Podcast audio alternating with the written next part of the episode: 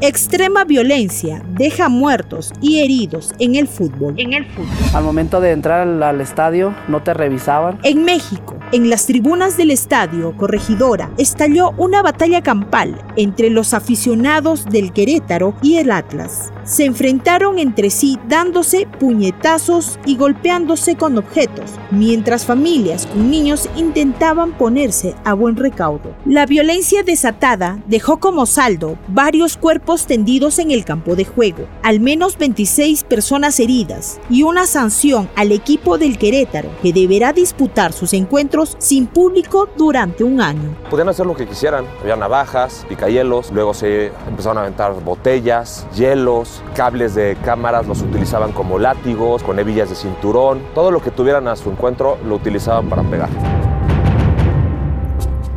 Al otro lado del mundo, en Indonesia, más de 170 personas perdieron la vida después de que 3.000 hinchas del Arema, disconformes con la derrota de su equipo, invadieron el campo del estadio de Kanjuruham para atacar a los jugadores, lo que ocasionó la respuesta de la policía que lanzó gases lacrimógenos, desencadenándose así una estampida y la posterior muerte por asfixia de más de un centenar de aficionados. Según recuerdo, nadie de nuestra tribuna fue al campo, pero los policías nos lanzaron gases lacrimógenos. La gente trató de escapar y se apretó entre sí, por lo que muchos cayeron, incluida mi cuñada. Estoy muy traumatizada. Esta fue la última vez que fui. Prefiero ver los partidos de fútbol por televisión. Lamento profundamente esta tragedia y espero que esta tragedia futbolística sea la última en nuestro país y que no haya más tragedias en la humanidad como esta en el futuro.